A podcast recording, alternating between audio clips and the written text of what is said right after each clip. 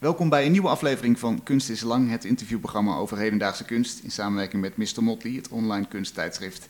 We zitten niet op onze gebruikelijke plek in Vondels CS, in het Vondelpark dus, maar in de bibliotheek van de Breitner Academie in Amsterdam, vlak naast het AI, met studenten van de docentenopleiding Beeldende Kunst en Vormgeving. Hier zijn geen camera's, dus wie begeleidend beeld wil, moet naar de website van Mr. Motley. Maar je hoort ons natuurlijk wel via je favoriete podcastkanaal, waar dat dan ook is, Spotify of Amsterdam FM. En tegenover mij zitten Lonnie van Brummelen en Sibrand de Haan, samen het duo van Brummelen en de Haan. Ze maken films, sculpturen en collages en die gaan vaak over het effect van grote systemen op individuen. Bijvoorbeeld in de film die ze samen met de Marons in Suriname maakten. Daaruit blijkt hoe dit volk in groot respect samenleeft met de natuur, maar in het nauw komt door de oprukkende steden en de verwoestende jacht naar grondstoffen. Maar het kan ook een gefilmd portret zijn van weerbarstige vissers op Urk, die met hun oude techniek overeind proberen te blijven in de 21ste eeuw. Of het spinnenweb van import- en exportregels van de Europese Unie, die tot effect heeft dat een Poolse boer na toetreding van Polen tot de EU zijn Poolse suiker goedkoper in buurland Oekraïne kan krijgen dan in zijn eigen land. Waarop het duo besloot om een sculptuur van suiker als kunstwerk te importeren, van invoerheffing vrijgesteld, om zo de absurditeit van de regels aan te tonen. Donnie en Siebrand, welkom. Leuk dat jullie er zijn. Het is eigenlijk ja. Sieberen. Sieberen, sorry. Geef niet. Gaan we bij deze verbeteren. Sieberen. Jullie maakten een film in Suriname hè, met de Marons samen. Dat is uh -huh. een volk dat zich ten tijde van de slavernij verzette en naar de, binnen, de binnenlanden vluchtte, hè, de, in de bossen. Um, jullie hebben samen uh, hun bestaan en hun omgang met de natuur in beeld gebracht. Waar kwam dat idee eigenlijk vandaan? Um, zal ik hem. Ja, nou, ik wou nog één ding toevoegen. Uh, ze zijn eigenlijk niet gevlucht, maar zo, zo, zien ze dat zelf niet. Dus daarom zeg ik er iets over. Dus uh, ze, ze, zien zich eigenlijk als bevrijd. Ze, zijn, ze hebben zichzelf bevrijd van slavernij. eigenlijk, ja. ja. ja. En ja. ze hebben gewoon een, een, nieuwe verblijfplaats gezocht in de, ja, in de binnenlanden van Suriname, in het regenwoud, zeg maar. Ja. ja, dat is echt was heel moeilijk toegankelijk uh, gebied eigenlijk. Mhm. Dus je kan er eigenlijk alleen maar komen met een, uh, met een boot. Dus in hun geval een uh, uitgeholde boomstam. Kano of een koriaal eigenlijk. Maar ze zijn eigenlijk toen niet, ze zijn door het bos gelopen hè? Ja, dat is ook zo. Ja. Ja. Oké, okay, als je helemaal historisch het perfect wil hebben, dan ja, ja, zijn ze eigenlijk eerst gelopen en daarna gingen ze een boot maken. Maar dat komt eigenlijk allemaal in de film voor. Mm. Waar kwam het idee vandaan om een film te maken over dit onderwerp?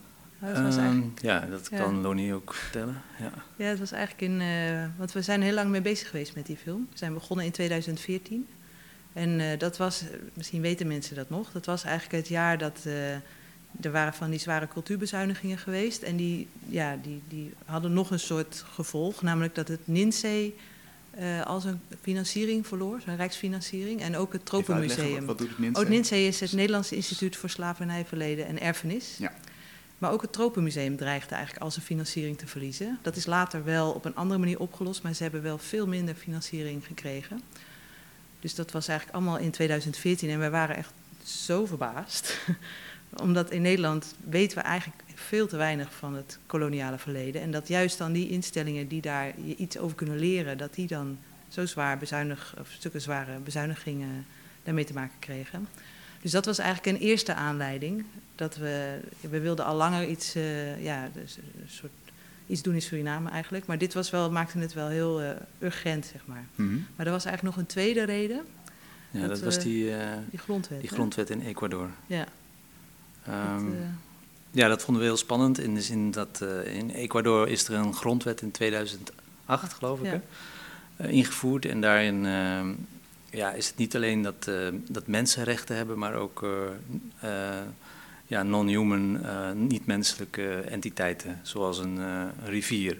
Dus een rivier, als die vervuild zou worden, dan kan die eigenlijk naar de rechtbank stappen. Ja, een rivier doet dat niet zelf natuurlijk, maar vertegenwoordigers van de vertegenwoordigers van de rivier. Ja, ja. Okay. Dus maar je dan... hebt in principe geen, het hoeft niet te zijn dat er eerst een mens last van heeft of zo. Ja. Dus die rivier zelf is dan een rechtspersoon. Ja. Precies. Ja. Het wordt in ieder geval zo behandeld in, ja. de, in de rechtszaak. En dus wat, die twee dingen gecombineerd maakten dat jullie dachten, oh, dan, dan nou, moeten we het daarop focussen. Misschien kan ik nog een beetje uitbreiden dat, dat uh, die, die grondwetswijziging in e Ecuador, die kwam eigenlijk voort uit de manier waarop uh, inheemse in Ecuador uh, ja, naar hun omgeving kijken. En ook naar de gemeenschap. Want voor hun is een gemeenschap bestaat niet alleen uit mensen, maar ook uit, uit het bos en uit de rivier. Dus dat zijn eigenlijk voor hun leden van de gemeenschap. Zij maken dus niet zo'n. Ja dat, dat, ja, dat is meer een geheel, zeg maar. En, en op dat principe is die nieuwe grondwet uh, gebaseerd. En uh, dat is ook eigenlijk wel een beweging die je in Zuid-Amerika ziet. Dat er uh, gekeken wordt uh, naar een soort, ja, hoe noemden ze dat? Een multijuridische werkelijkheid. Hè? Omdat er dus verschillende volken eigenlijk wonen en die hebben allemaal eigen manieren om hun leven te organiseren. En uh, daardoor is er dus ook heel veel aandacht voor inheemse manier om, uh, ja, om, om, hun, uh, om om te gaan met hun omgeving. En, ja, en het was ook zo dat we dat, wat je dus zag in Ecuador bij die inheemse, dat herkenden we eigenlijk ook een beetje bij ja. die Marons terug. Mm -hmm. Dat ze, dat ze eigenlijk ook een, een veelheid van uh, entiteiten erkennen als zijnde waar je rekening mee moet houden en waar je eigenlijk, die, die je moet consulteren. Bijvoorbeeld als je bijvoorbeeld een boom wil omhakken, dan moet je dus die boom, uh, of de goden van die boom, of de, de god van de plaats, die moet je dan consulteren of je die boom mag omhakken. Hoe doe je dat?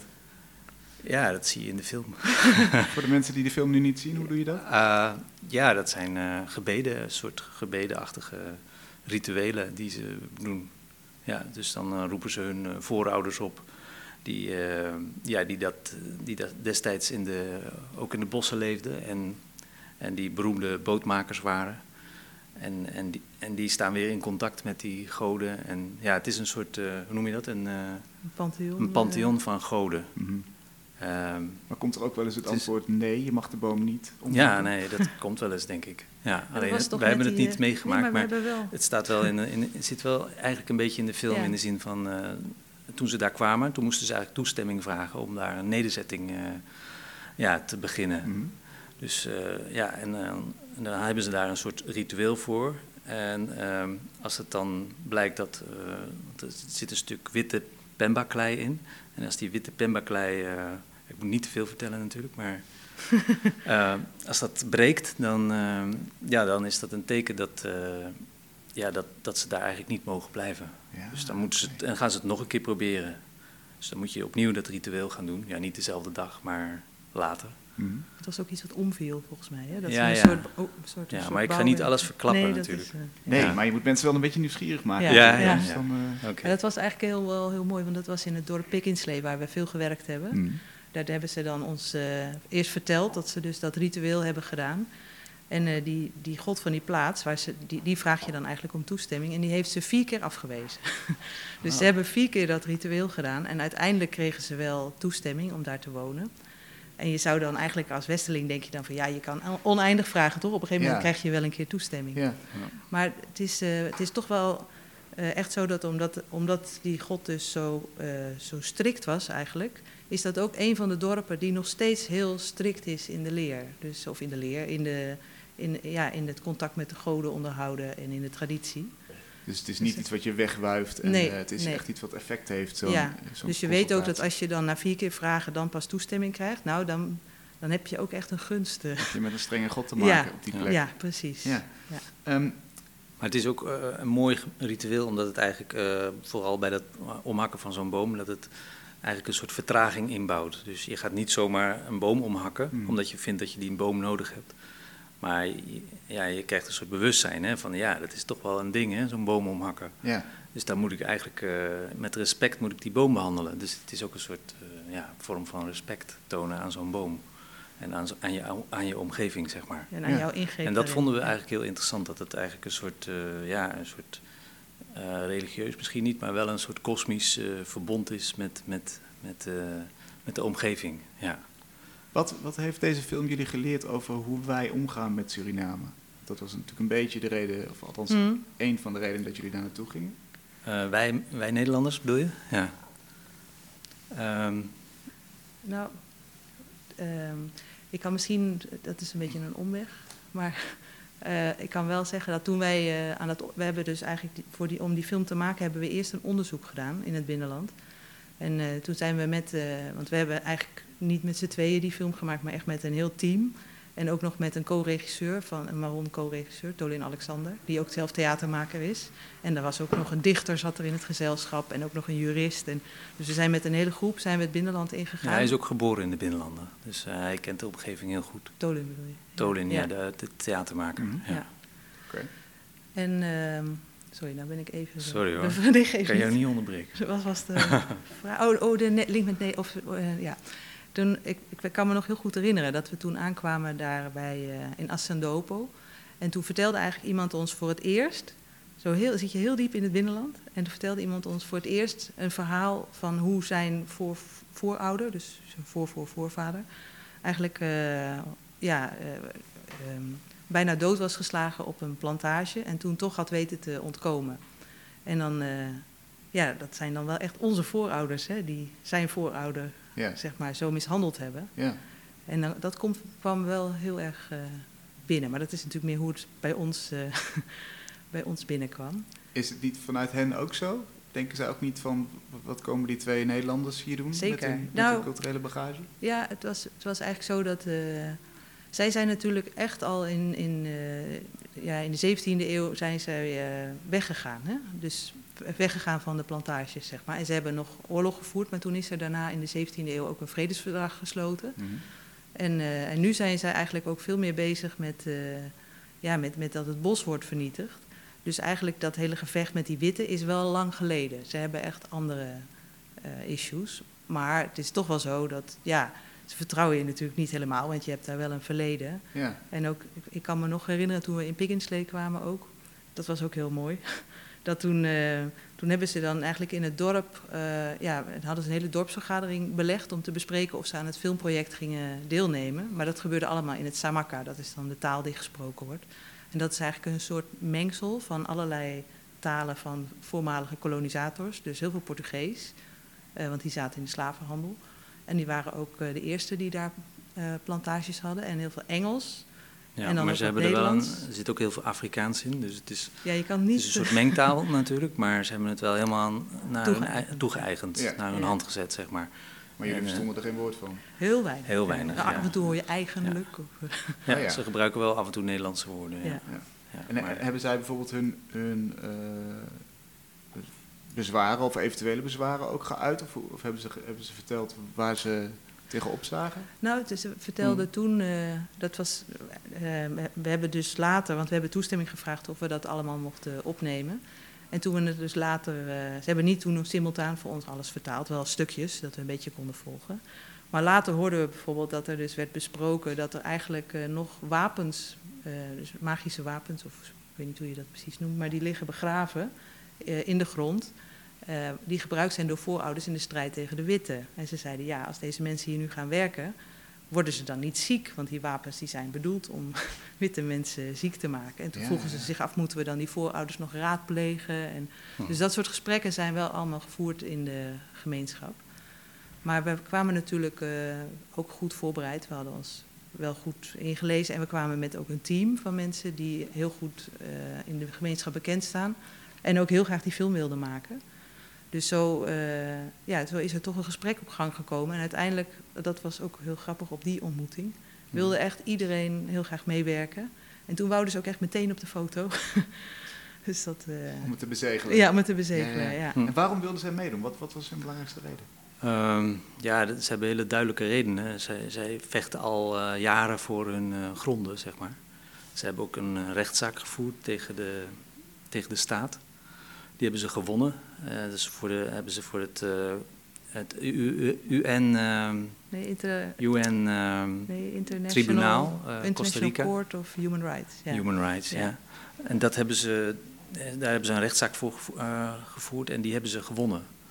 Alleen eh, de, de regering van Suriname heeft het wel geratificeerd, maar ze hebben het niet eh, uitgevoerd. Het vonnis. Ja. Het vonnis. En dat is ongeveer in 2008, eh, Ja. 2009 of zo gebeurd. Dus daarna heb je natuurlijk ja, want ze strijden, crisis echt- gehad. En, ja. ja. ja. ze strijden voor die, eh, voor die gronden. Voor dat, want die, nu geeft eigenlijk de, de regering van Suriname geeft concessies uit aan mijnbouwbedrijven en houtkapbedrijven. Ja. Op de gronden waar zij wonen. Dus er is, ook, er is één eh, verhaal ook in de film van een gemeenschap die woonde ergens. Toen is er een concessie eigenlijk uitgegeven, of ik weet niet of dat toen een concessie heet, maar om een stuwmeer aan te leggen. Dus toen, moest, toen werd ja, dat hele gebied overstroomd, moesten die mensen weg. Gingen ze ergens anders wonen en toen is er een concessie uitgegeven voor een goudmijn. Dus nu wonen die mensen midden in een goudmijn. Nou ja, En dan zeggen ze ook, ja, we kunnen niet meer in het bos, want het bos is nu van de witte. Dus we kunnen niet meer jagen. En ook als er zoveel herrie is, dan vertrekt het wild. Dus dan, ja, dan, ze zitten ontzettend in de knel. Ze worden verjaagd. Ze worden eigenlijk verjaagd. Maar die gronden, dat is eigenlijk het bos. Dat, dat is eigenlijk de natuur. Dus, uh, want daar leven ze van. En eigenlijk beschermen ze ook de natuur. Hè? Dus dat, dat is, het is, aan de ene kant is het een eigen belang, want ze, ze, ze leven ervan, maar mm. ze beschermen ook de natuur. Dus het is eigenlijk een, een universele strijd die ze voeren. Ja. Ook in ons belang. Het is een soort ja, klimatologische ecologische strijd. Hebben jullie daar ook nog dingen van opgestoken of daar bijna misschien jaloers gekeken van laten we dit in Nederland of in, in, in, in uh, de westerse wereld ook in godsnaam zo doen? Bijvoorbeeld het recht te geven aan natuur. Is dat iets wat hier naartoe zou moeten komen volgens jullie? Nou, het is natuurlijk wel heel, uh, wat eigenlijk heel, heel mooi is van de manier waarop zij in het leven staan, is dat je beseft dat je niet de enige bent. en uh, dat er dus nog heel veel andere wezens zijn die ook eigenlijk hier op deze planeet leven. En dat je, ja, je kan niet gewoon maar alles nemen en ont, uh, ondersteboven halen, want die, die anderen zijn er ook. Dus dat, dat idee dat je een gemeenschap, uh, ja, dat die niet alleen uit, uit mensen bestaat, maar ook uit, uit andere entiteiten, dat vond ik wel, dat, zo hebben we dat ook bij de Marons zijn we dat tegengekomen. Dat is wel denk ik een heel belangrijk inzicht waar wij in het Westen ook wel iets van uh, kunnen leren. Ja. Um, en hoe zou dat eruit moeten zien, heel concreet? Zou dat dan inderdaad op dezelfde manier verankerd in wetten? Nou, we hebben daar wel een interessant gesprek ook over gevoerd met Jaap Spier. Dat is een, uh, een jurist en die heeft eigenlijk gekeken samen met een, een groep juristen. Uh, ik weet niet meer precies de naam van het initiatief, maar die heeft gekeken naar wetgeving over de hele wereld. En uh, naar een soort ehm, heel veel wetgevingssystemen zijn toch wel op dezelfde grondbeginselen gebaseerd. En hoe je nou eigenlijk op basis van die grondbeginselen ook een regering aansprakelijk kan stellen. Want bijvoorbeeld het veranderen van een wet en daar dan uh, niet-menselijke entiteiten uh, een plaats in geven is heel mooi. En ik denk dat het ons allemaal heel erg inspireert, zeg maar. Maar of dat dan in de praktijk ook het probleem gaat oplossen, dat is de vraag. En het is, gaat ook heel lang duren. Oh ja. Dus dat is. Uh, dus er moeten olifantenpaadjes bedacht worden om daar snel dat te is kunnen het, komen. dat is het eigenlijk. Ja. Zoals eigenlijk nu ook Urgenda natuurlijk ook uh, gewoon beloftes aan het volk heeft gebruikt om... Uh, ja, om ja, die, die, de rechtszaak tegen de staat heeft ja. aangespannen. Hè, voor, ja, de, voor de klimaat... Uh, voor de CO2-uitstoot. Ja, ja, ja. ja. ja. Um, wat, wat is het meest bijzondere wat jullie van die vier jaar... want jullie zijn er vier jaar mee bezig geweest. Het is echt een co-creatie geweest met de Marons daar. Wat is het meest bijzondere dat jullie daarvan hebben meegenomen? Ja, de, de, wat je net zegt, de de co-creatie. Ja. Het uh, co-auteurschap, dat je het uh, samen maakt, zeg maar. Dat was een hele bijzondere ervaring. Uh, in de zin van dat het eigenlijk heel goed ging, de samenwerking. het was ook echt een creatieve samenwerking, in de zin dat, je, dat zij ook met ideeën kwamen. Zelden, ja, en dat, dat ging eigenlijk allemaal heel organisch en zoals kunstenaars eigenlijk werken. Mm. ja, dus dat was eigenlijk bijzonder, ja. Want, ja. want om dat te benoemen, dat zijn niet per se kunstenaars met wie je dan werkt. Hè? Dat zijn ook, ook jagers of... of uh... Ja, maar ze hebben wel gek genoeg een uh, soort kunstenaarachtige uh, mentaliteit. In de zin van dat ze eigenlijk heel esthetisch naar de wereld kijken. En dat zie je bijvoorbeeld in houtsnijwerk of in hoe ze hun kleding dragen. Oh, ja. En wij zouden denken van nou dat is folklore, maar dat, ja, dat is, dat is, ze hebben dat niet altijd aan, maar ze doen dat eigenlijk voor speciale gelegenheden. Dan, dan uh, kleden ze zich mooi. En uh, als ze aan het werk zijn, als ze een boot moeten uithollen, dan, dan doen ze gewoon een werkkleding aan. Maar, ja. En, en, da daarin zie je hun gevoel voor esthetiek. En ook hoe ze bijvoorbeeld uh, vlechtwerk doen met palmbladeren. En ja, dat, dat is een gevoel voor esthetiek. En heb je een voorbeeld van hoe die film veranderd is door die co-creatie? Hoe was die film anders geweest als jullie alleen met jullie eigen blik er naartoe waren gegaan? Nou, draaien en weer terug? Ik denk eigenlijk dat die film helemaal niet gemaakt had kunnen worden. Nee, nee het was echt... Uh... Nee, want zij waren heel duidelijk erin. Van het, uh, het was hun verhaal wat verteld moest worden. En uh, ja, wij hadden daar niet zo heel veel invloed op. Want in de zin van... Ja, we kwamen met een basisidee natuurlijk, van wij willen een film maken. Hmm. Maar het moet wel in, eh, in, in overeenstemming met wat zij willen. Dat, dat was het, een van de belangrijkste voorwaarden van, uh, ja, maar wat zit erin voor ons? Ja. Dus dat, dat, ja, dat was zoiets vanzelfsprekend. daar, daar hielden we de hele tijd rekening mee, zeg maar. Ja, dat ging, ook erg goed. Eigenlijk ook vanzelf, omdat wij die agenda die wij hadden, of agenda, laat maar zeggen, die twee uitgangspunten, hè, dat we, wij wilden eigenlijk het verhaal zeg maar, van, dat van dat verleden wat Nederland met Suriname deelt, dat wilden we heel graag vertellen of, of, of, laten zien hoe dat verteld wordt vanuit een heel ander perspectief, namelijk het perspectief van die Marons. Ja. En uh, zij wilden dat verhaal ook vertellen. Dus op zich was dat, waren, ja, dat was wel een soort gedeelde interesse, want zij willen dat heel graag overdragen aan hun nakomelingen. En ook dat verhaal over de, ja, hoe zij dan eigenlijk samenleven met het bos, dat wilden ze ook heel graag vertellen. Want ze wilden inderdaad heel graag laten zien hoe zij het bos beschermen. En dat ze dat niet alleen doen omdat ze. Want zo wordt het dan weer vaak geframed alsof zij die grond willen toe-eigenen. Maar ze, dat willen ze niet. Ze willen alleen dat die niet verwoest wordt. Ja. Dat zij dus eigenlijk dat in staat kunnen worden gesteld om dat bos te beschermen. Uh, en dat wilden ze heel graag laten zien in de film. En volgens mij ja, omdat we dus eigenlijk dezelfde dingen wilden, ging het best wel vanzelf, die samenwerking. ik ben wel met je eens dat het heel bijzonder was. Dat heb je niet zo vaak als kunstenaar. Dat jij iets wil maken en dat die andere mensen dat net zo graag willen. ja, dat, dat klinkt inderdaad goed. Ja. Hoe, hoe, keken zij naar Nederland? Um, hoe keken zij naar Nederland? Nou, ik zei, ze waren dus, het is voor hun al iets meer, uh, het is op iets meer afstand omdat zij dus, de, kijk, de, af, de slavernij is afgeschaft in 1863. Maar zij waren toen al meer dan 100 jaar uh, ja, vrij. Ze hadden een, een, vredesverdrag gesloten. Dus ze staan er echt een beetje anders uh, in. Um, uh, dan de mensen in de... Dan de mensen in de stad, hmm. ja. Maar het was wel zo dat we ook in het begin bijvoorbeeld... hebben we toch wel gehoord van... toen we dan kwamen met dat plan om dan een film te maken... het is een eh, omdat wij in Nederland zo weinig van weten. En dan zeiden ze van ja, eerst hebben jullie voorouders ons tot slaaf gemaakt. En dan moeten we jullie nu ook nog gaan informeren. Weet je, dat soort reacties hebben we ook wel gehad. En, en ook wel tijdens de, het werken aan de film, dat sommige mensen eh, toch zeiden van ja, moeten we al deze verhalen wel gaan vertellen, weet je wel, aan, aan deze witte mensen, die het ook weer aan andere witte mensen gaan laten zien.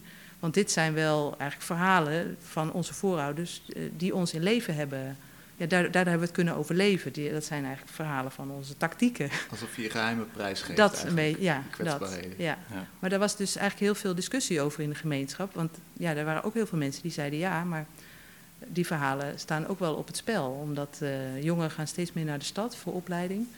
En uh, of ze gaan hebben economische activiteiten ergens anders. Die bossen staan op het spel. Dus ze vonden het ook wel echt tijd om er mee naar buiten te treden. Ja. Is het houdbaar? Verwachten jullie dat zij over 50 jaar nog zo kunnen leven zoals ze nu leven? Nou, ze wonen er al drie eeuwen. Uh, alle, uh, het is natuurlijk wel zo dat ze de laatste decennia het heel uh, zwaar, ja. zwaar hebben met, ja, met misbruik van het land, van het bos.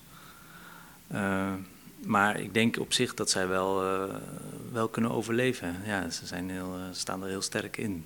Ja. Zoals ook nu is het economische crisis. Alleen, hè? het is alleen heel. Uh, ja, kijk, het is economische crisis. Uh, wat Ronnie net zegt. Uh, in de stad merk je dat heel erg. Dus mensen hebben moeite met bevoorrading van voedsel, van medicijnen.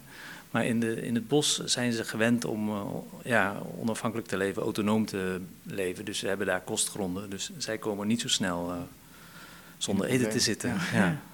Dus in die zin denk ik dat ze het wel gaan gaan volhouden. Maar, uh, zelfs met de oprukkende stad en zelfs met het... Ja, de oprukkende stad, dat valt misschien nog reuze mee. Maar wel die wegen. Er, zijn wel, eh, er is wel een snelweg gepland uh, dwars door uh, Suriname naar Brazilië. Maar die weg die, die is al decennia lang gepland. En ja, ik moet het nog zien gebeuren. Hmm. Ja. Jullie werk gaat eigenlijk vaak uit van een bijna antropologische benadering van andere culturen laten zien van, van, van verhalen die misschien niet zo snel aan het daglicht komen. Waarom is dat zo belangrijk? Bijvoorbeeld ook de vissers op Urk, waar wij misschien een heel ander beeld van hebben dan in jullie film wordt geschetst. Aha. Um. Zo. ja, dat is, uh, ja, het is natuurlijk. We hebben niet altijd met gemeenschappen gewerkt. Dus ik weet niet of ik die benadering antropologisch uh, zou noemen. Uh, maar we hebben wel eigenlijk heel erg. Ja, we komen eigenlijk uit de, uit de landschap. ja, we maakten eigenlijk, daarvoor maakten we landschappen. is een landschaptraditie, zeg maar. Ja, ja landschapfilms. En dus eigenlijk, zo zien we eigenlijk ook die vissersfilm, dat het landschap is heel belangrijk. En natuurlijk die, die mensen die erin spelen in dat landschap, die spelen ook een rol. Hmm. Ja, maar eigenlijk is het landschap, speelt de hoofdrol en dan, dan heb je de rest zijn eigenlijk allemaal spelers, actoren. Ja. Ja. Dus, dus, dus, het is meer een portret van de zee dan, dan van de vissers?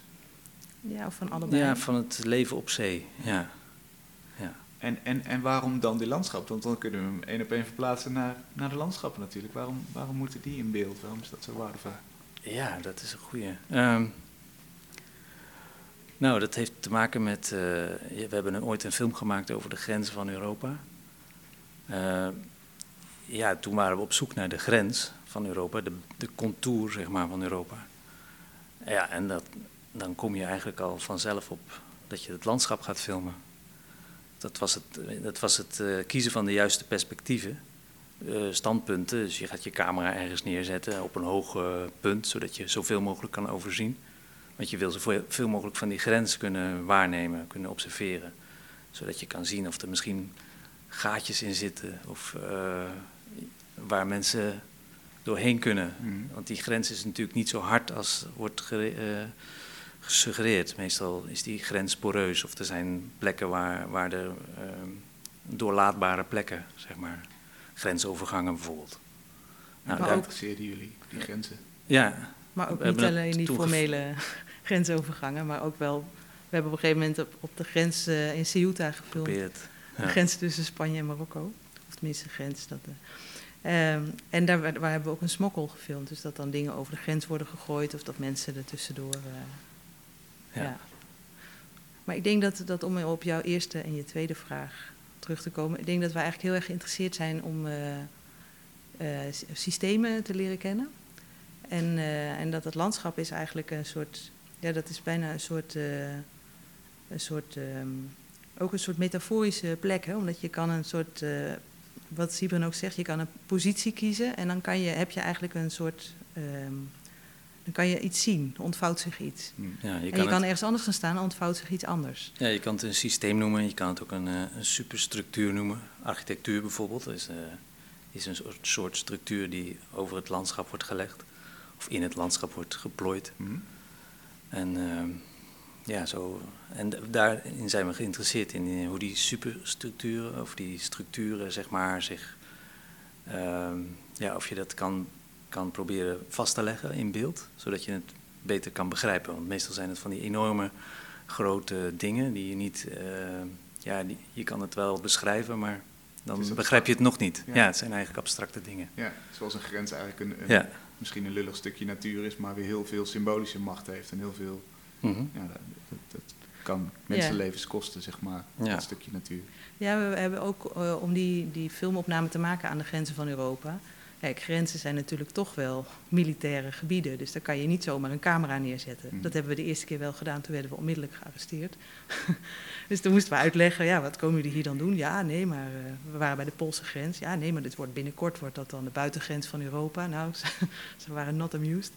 Dus we moesten echt een heel uh, formeel traject door, zeg maar, om uh, toestemming te kunnen krijgen, om die grens te kunnen filmen. En eigenlijk was dat ook heel interessant, want daardoor kom je erachter dat die bijvoorbeeld bij die Pools-Oekraïnse grens, dat, uh, nou, dan eerst dachten we, ja, waar moet je nou toestemming vragen? Als je die grens wil filmen, moet je dan naar Brussel? Nee, dat is dan toch lokaal geregeld, dus dan moesten we naar Warschau. En toen zeiden die, uh, die, die autoriteiten die erover gingen, die zeiden, ja, maar wij hebben hele goede relaties met Oekraïne, willen wij geen uh, ruzie mee hebben. Dus als jullie dan, want Simon zei al, we probeerden altijd op een hoog standpunt te staan, zodat je over de grens naar, naar, buiten, kan kijken. kijken. Dus dan filmden we Oekraïns uh, grondgebied. Maar ja, we stonden wel met de camera natuurlijk in Polen. Maar zij zeiden nee, dan moet je toch ook toestemming vragen aan de Oekraïnse autoriteiten. Dus toen uh, hebben wij de Oekraïnse autoriteiten ook gecontact. Maar die zeiden toen van ja, maar wat, wat willen jullie dan van ons? Want jullie gaan helemaal niet, jullie zetten geen voet op Oekraïnse aarde, dus we kunnen jullie geen perskaart geven. Ja. Maar het was vooral heel interessant om erachter te komen dat iedereen zo heel voorzichtig met elkaar omging, omdat die relaties heel goed zijn Omdat uh, dat, dat Poolse grondgebied is na de Tweede Wereldoorlog verplaatst. Hmm. Dus een deel van wat nu Oekraïne is, was vroeger Polen. En er zijn dus heel veel families die door die grens worden gescheiden. Dus ze hebben heel veel belang dat dat gewoon een goede relatie uh, blijft. Ja. En dat soort dingen kom je dan achter als je dat formele traject uh, bewandelt. Van, en dan zijn het dus weer die hele grote abstracte systemen. Dit keer niet die een weerslag hebben op, op een volk, maar op ja, de, de, de landen en de, de relaties tussen landen onderling. En op dat gebied. Ja, en ook dat je eigenlijk dan uh, langzaam daarachter komt hoe, uh, ja, hoe, hoe, Europa eigenlijk. Uh, ja, soms dan denk je dat Europa een soort grote centrale structuur is, maar er is eigenlijk heel veel is lokaal geregeld. Het zijn allemaal eigenlijk toch bilaterale relaties met die landen rondom Europa, die ook allemaal verschillend zijn. Hmm. Ja, bilaterale relaties die eigenlijk via allerlei diplomatieke onderhandelingen tot stand zijn gekomen.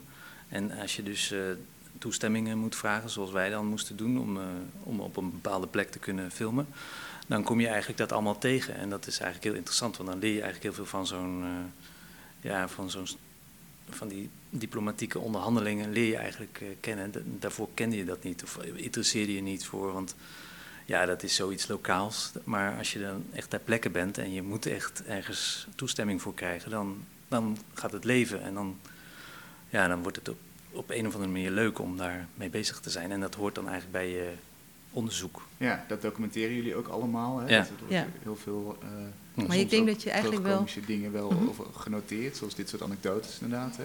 Ja, Wat, wat, eh, wat leren jullie daar dan van, om, het, om, om die vraag er nog maar eens in te gooien? Wat, van van zo'n hele grote structuur als Europa, toegesneden op een grensgebied tussen Oekraïne en Polen, wat, wat, wat leer je dan over het wezen van de EU?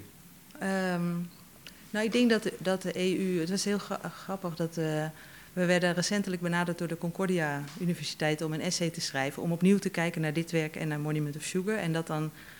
Het was een hele eenvoudige opdracht. To resituate that eh, it in the present.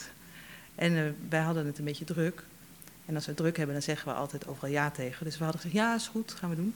Maar dat was eigenlijk een ontzettend moeilijke opdracht, kwamen we achter. Want de, de uitbreiding van Europa, we hebben dus die, die opname gemaakt in 2004 en 2005. Toen Europa dus werd uitgebreid met tien nieuwe lidstaten. Maar nu is het 2019 en er is echt zoveel gebeurd in Europa. Europa is ook heel erg veranderd. Want ik denk, toen wij die, die opname maakten, toen was het echt nog een beetje... Ja, het was het een beetje in elkaar gefrut, zeg maar. Het was nog niet een soort heel duidelijke structuur. En eh, er waren nog, eh, precies ook zoals wij dat tegenkwamen... van ieder land had eigenlijk zijn eigen manier om die grens te beveiligen. Mhm. Maar je hebt natuurlijk inmiddels de migratiecrisis gehad. Dus er is heel veel gebeurd in Europa. Er zijn heel veel verdragen afgesloten, ook met, met landen in Afrika. Om, eh, ja, om die, die helpen allemaal mee nu om die Europese buitengrens te, te beveiligen, zeg maar. Dus ik denk eigenlijk dat het. Dat wat voor ons heel interessant is, is dat wij dat begin ook zo goed hebben bestudeerd. Van hoe het, ja, in het begin was het allemaal nog ook heel vriendelijk. We konden eigenlijk heel makkelijk toestemming krijgen. Je moest wel heel erg zoeken aan wie je moest vragen. En, eh, en mensen waren een beetje onwennig, maar iedereen wilde heel graag toestemming geven en vond het allemaal heel interessant dat Europa nu zo'n groot nieuw eh, territorium werd. Mhm. En eh, ik denk als je dat nu zou doen, dat het toch wel echt heel anders is. De toch, witte broodsweken zijn voorbij. ja, echt. Ja. Ja. En is dat, is dat eh, iets, iets, iets goeds wat jullie betreft? Zijn jullie, jullie zijn natuurlijk als kunstenaars bezig, maar als, als burgers wonen jullie ook in Europa? Ja. Hoe zijn jullie over Europa gaan denken? Hm. Nou, Ja, dat, eh, dat is een goeie. Maar eh, Ik denk dat wij hadden het er vanochtend wel over. eh, dat ehm, eigenlijk met zo'n zo'n film als Groosraam, maar ook het werk wat je eerder aanhaalde over die, ehm, die handelspolitiek. Dat waren eigenlijk voor ons werken om, om te onderzoeken hoe Europa werkt. En eigenlijk ook hoe, hoe Europa zijn eigen macht consolideert. Mhm. Eh, zelfs al was dat bij Kroosraam nog voorzichtig, zeg maar, er werd toch wel duidelijk werden de grenzen gesteld. En dat is eh, steeds eh, harder zijn die grenzen geworden. Maar ook bij, eh, als je kijkt naar de handelspolitiek, dan is ja, dat, Europa is echt bezig om zijn eigen belangen veilig te stellen. de hele ja, er wordt nu Ja. door eh, rechtspolitici wordt er gedaan alsof Europa niet zoveel voorstelt. Maar ik denk dat het een enorme macht is, Ja. wereldmacht. Mhm. Eh, veel meer dan we denken. Eh, en dat, dat ja, op zich is dat eh, eng natuurlijk, dat het zo machtig is. Maar ja, er zijn ook allerlei andere machten, zoals Amerika, China en andere opkomende continenten. Ja. dus dat is de, de, situatie. Je leeft in een multipolaire wereld waarin het niet meer gaat over twee machten, maar over verschillende machten. Ja. Dus het, het is ook noodzakelijk, wil je mee kunnen blijven doen, zeg maar. Juist, dus, en, en noodzakelijk kwaad, of hoe zouden jullie het formuleren? Nou, ik zou het niet zo negatief willen formuleren. Maar, nou, maar als je toch denkt over, dat, uh, over Het is natuurlijk niet goed hoe het met die migranten... nee, nee dat is natuurlijk nee. uh, heel jammer. Maar aan de andere kant is het ook een, uh, een duivels dilemma. Hmm. Ja. Dus het is niet goed als je je grenzen gaat uitbesteden aan Afrikaanse landen. Dat, maar er zijn wel weer andere ontwikkelingen. Er, is, er zijn ook allerlei. Ja, misschien is dat ingewikkeld om dat nu over te hebben, maar een soort vriendschapsverdragen. Waarin ook weer uh, restitutie plaatsvindt van kunstschatten naar de, naar de, als, als ruil eigenlijk voor uh, grensbewaking. Ja.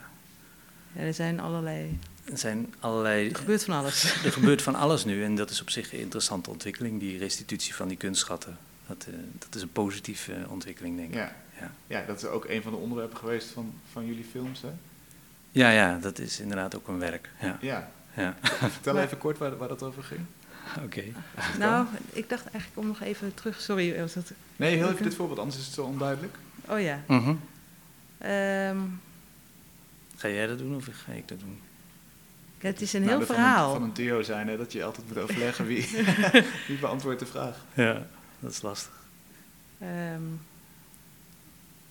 ik weet niet of we dat. Uh, het, is, het is een heel verhaal om daarin te gaan. Ja. Maar we kunnen het even kort samenvatten, toch? Proberen. Ja, het zijn altijd hele, uh, ja, de projecten van ons zijn altijd heel uh, uitgebreid. Dus het is altijd moeilijk om ze als kunstenaar zelf samen te moeten vatten. Maar uh, het gaat over het Pergamon-altaar. Het staat in Berlijn, in het Pergamon Museum. En dat is eigenlijk een altaar wat ooit gestaan heeft in, in Asia Minor. Dat, is, dat heette toen zo, maar dat heet nu Turkije. En uh, het, uh, het, plaatsje heet uh, Bergama. Dus dat is onder Istanbul, zo'n beetje. En tussen Is Istanbul en Izmir. Daar ligt het plaatsje. En daar liggen de, de fundamenten nog van dat altaar. Dus dat altaar zou eigenlijk daar teruggeplaatst moeten worden. Want dat hoort daar. Ja. Maar ja, dat is in de 19e eeuw door een Duitse ehm, uh, snelweg, wegenbouwer is dat uh, meegenomen, of in ieder geval ontdekt. En toen is het uh, met de, op de trein gezet, en, of eerst via, met ossenkarren naar een boot vers, versleept. En toen is het in Triest op de trein gezet naar Berlijn. En daar is het eigenlijk gebruikt als een soort eenheidssymbool voor de, voor de nazistaat Duitsland. Het is een geroofde kunstschat, zou je eigenlijk zeggen. Ja, het is niet geroofd in de zin dat ze zeggen dat ze er een, eh, een, eh, een toestemming voor hebben gevraagd. Maar dat, ze hebben voor een, eh, een appel en een ei hebben ze het gekocht. Ja. ja. en dat is natuurlijk... Ze hebben een beetje gebruik gemaakt van een specifieke politieke situatie. Dat Turkije was eigenlijk heel groot, hè, of het Ottomaanse Rijk.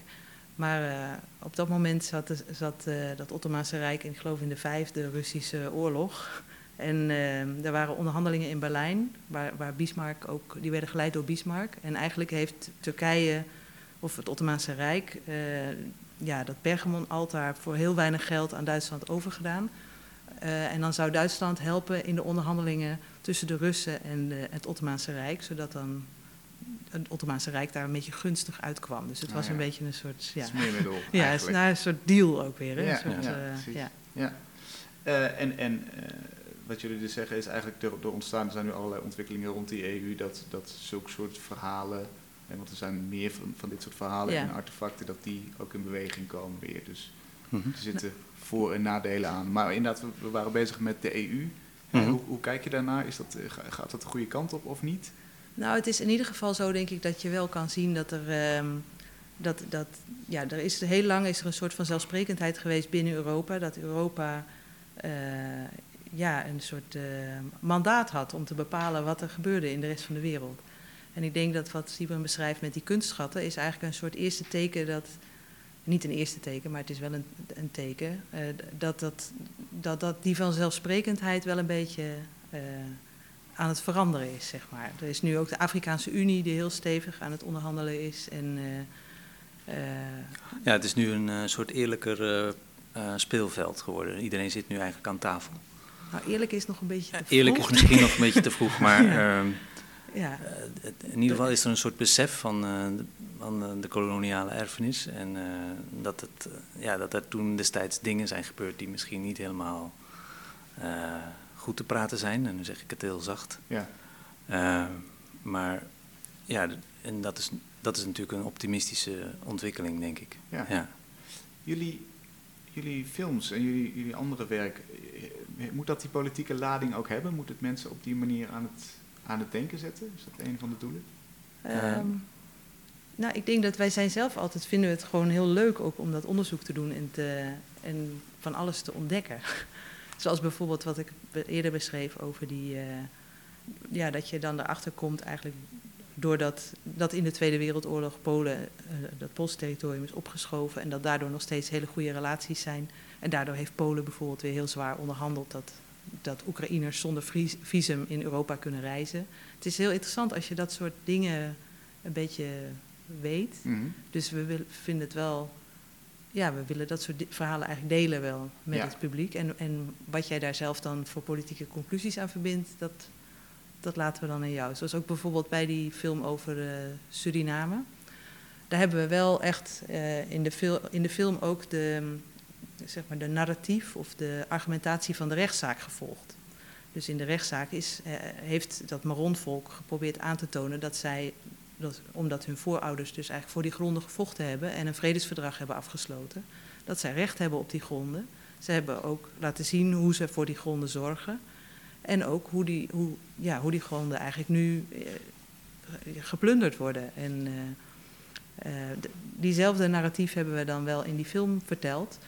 Maar we gaan niet dan een soort conclusie eraan verbinden of zo. Dat mag de toeschouwer echt zelf doen. Ja, dus het begint bij een persoonlijke vraag of een persoonlijke fascinatie vanuit jullie.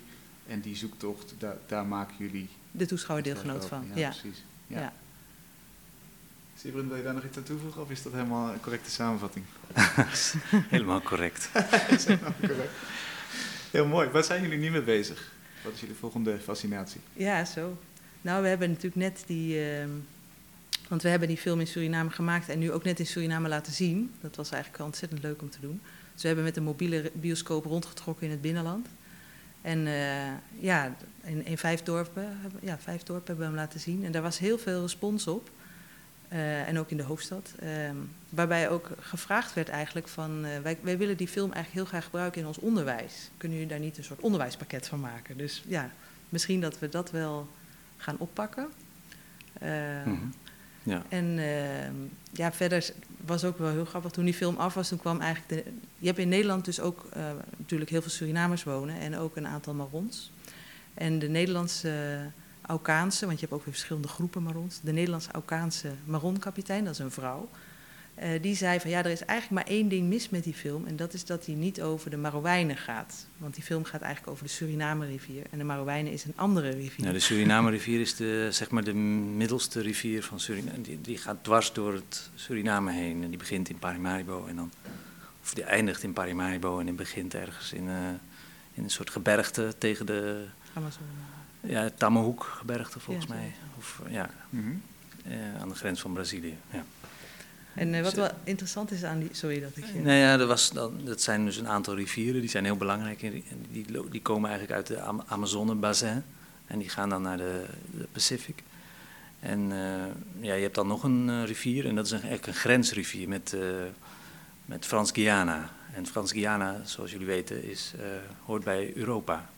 Dus het is eigenlijk een Europese grens. Dus mm. dat vonden we eigenlijk wel weer heel intrigerend. Dus misschien wordt het deel 2 of een kleinere film over de Marowijnenrivier. Kijk, één rivier opgeschoven. En, uh, ja, want wat ook. Nou, er was ook vraag naar. Dus, uh, ja, ja, ja is... maar wat ook heel, heel interessant is aan de rivier, maar het zijn echt nog maar beginpunten. Hè, en misschien gaan we wel iets heel anders doen. Maar wat wel heel interessant is nou, aan die rivier. Het is een fantastische rivier. Ja. even nog verder uit te wijden.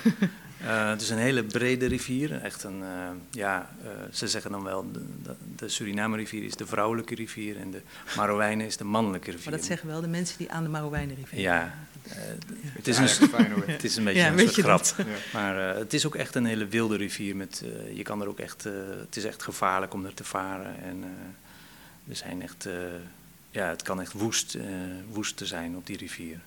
Staat ook, uh, ja, het is een hele brede rivier. En, uh, met ook watervallen en zo, toch? Ja, met uh, waterkolken en ja, stroomversnellingen en dat soort dingen. Ik kan en, niet wachten om er iets van te zien. Ja. Dat is jullie volgende project, hè? Maar kan ik nog één ding, want dat is ja, eigenlijk een heel als klein... Als mee wil. Een heel klein, of niet klein, het is eigenlijk, was ook heel interessant. Dat, dat um, Suriname is eigenlijk een van de weinige landen in Zuid-Amerika waar geen malaria meer is.